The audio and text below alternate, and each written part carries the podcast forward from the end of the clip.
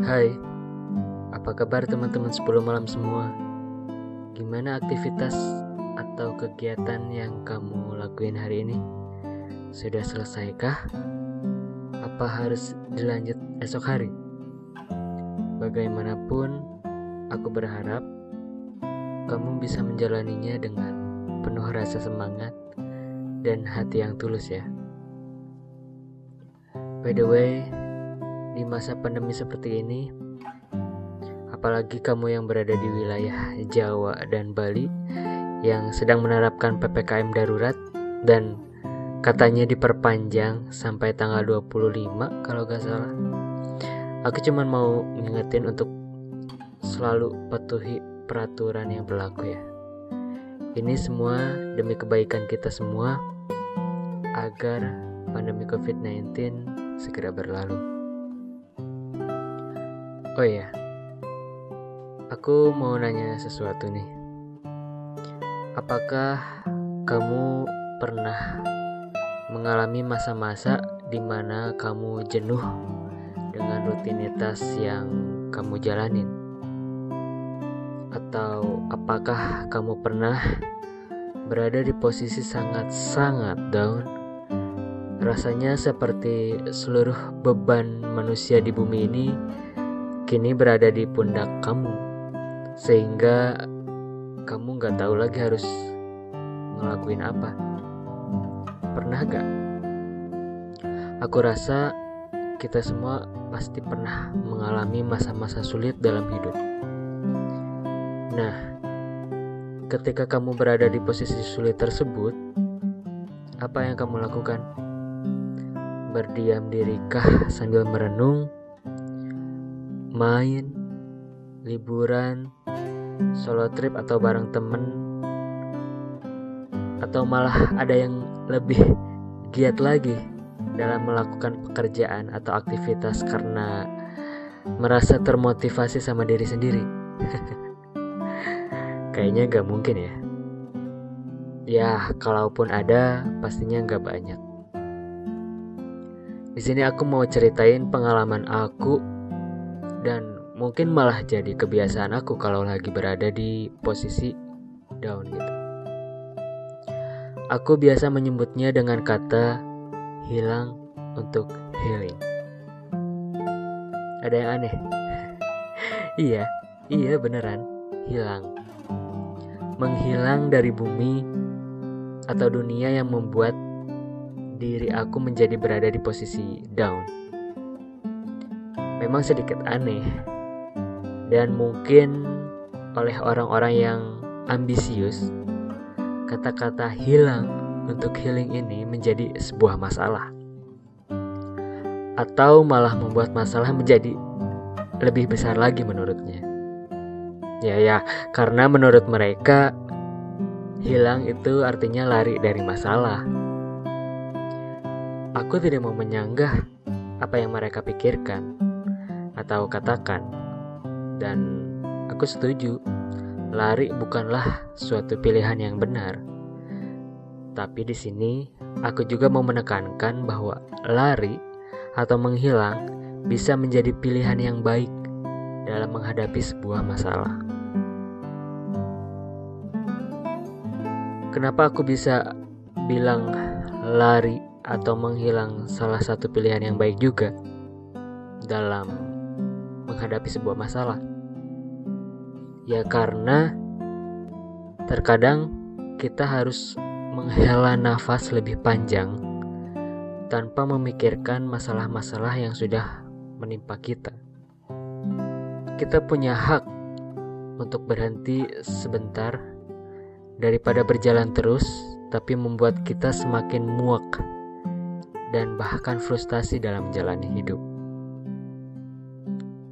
Gimana sih contoh dari hilang untuk healing ini?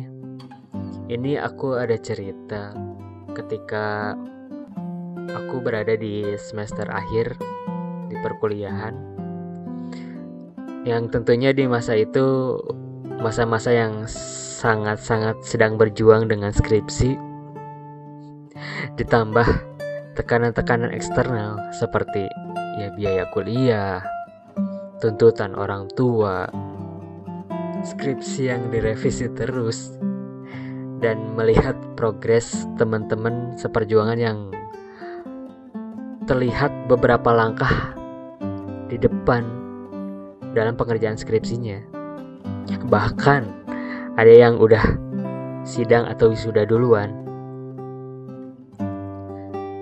Di situasi seperti itu,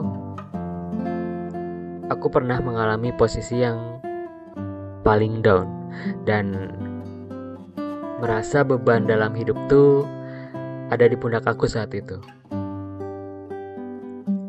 Yang berefek ngerjain skripsinya pun jadi males-malesan gitu.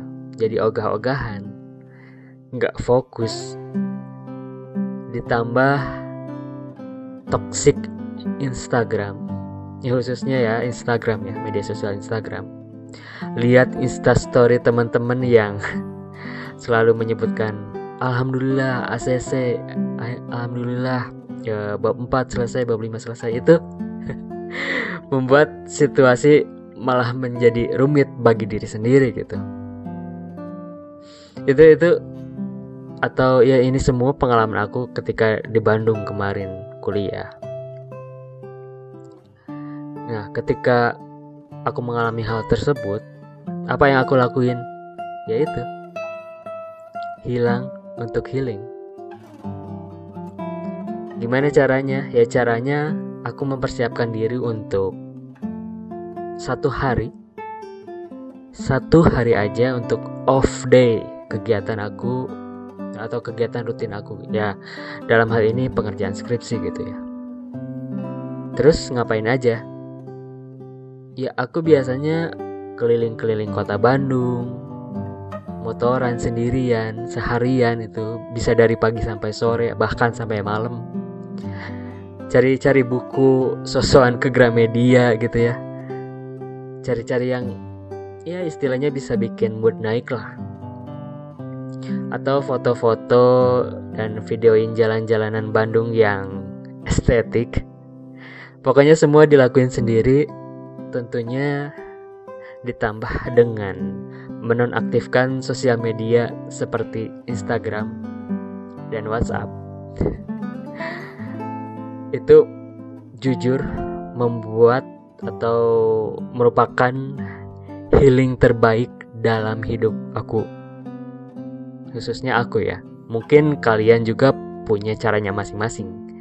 Tapi aku ini caranya seperti ini gitu, healingnya gitu menghilang, menghilang dari kehidupan biasa.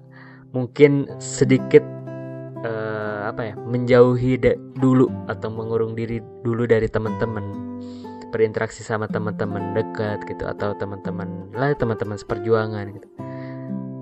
Jadi seakan-akan ya mengapresiasi diri dulu lah meringankan atau apa ya istilahnya saatnya mengistirahatkan diri dulu lah.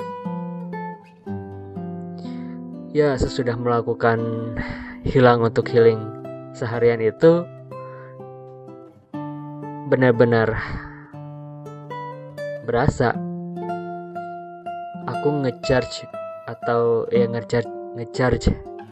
Apa sih gimana kata-katanya? Nge ya nge-recharge sorry. Nge-recharge diri aku dan dan bersiap menjalani atau menghadapi tantangan-tantangan yang akan datang esok hari. Itu itu membuat sebuah apa ya? Sebuah kekuatan baru lah untuk menghadapi hari-hari esok gitu. Sekali lagi hilang untuk healing bukan sesuatu yang tabu untuk dilakukan. Karena ketika kita melakukan hilang untuk healing, kita bisa lebih menghargai diri kita sendiri, mengapresiasi diri, dan bersyukur sama diri sendiri. Dengan bersyukur, tentunya kita akan selalu siap menghadapi segala rintangan, rintangan yang akan datang di depan mata kita. Terima kasih sudah mendengarkan podcast 10 malam kali ini. banyak cara untuk uh, membuat atau ya menghilingkan diri. Ini mungkin salah satu dari beberapa cara untuk menghilingkan diri. Tapi ini aku meng-share ke kalian salah satu caranya itu hilang untuk healing ini. Semoga bermanfaat bagi teman-teman yang sedang mengerjakan sesuatu atau sedang melakukan pekerjaan, semangat terus dan tetap jaga kesehatan di masa COVID-19 ini. Dan intinya tetap semangat ya. Sampai bertemu lagi di episode 10 malam berikutnya. See you. Ciao.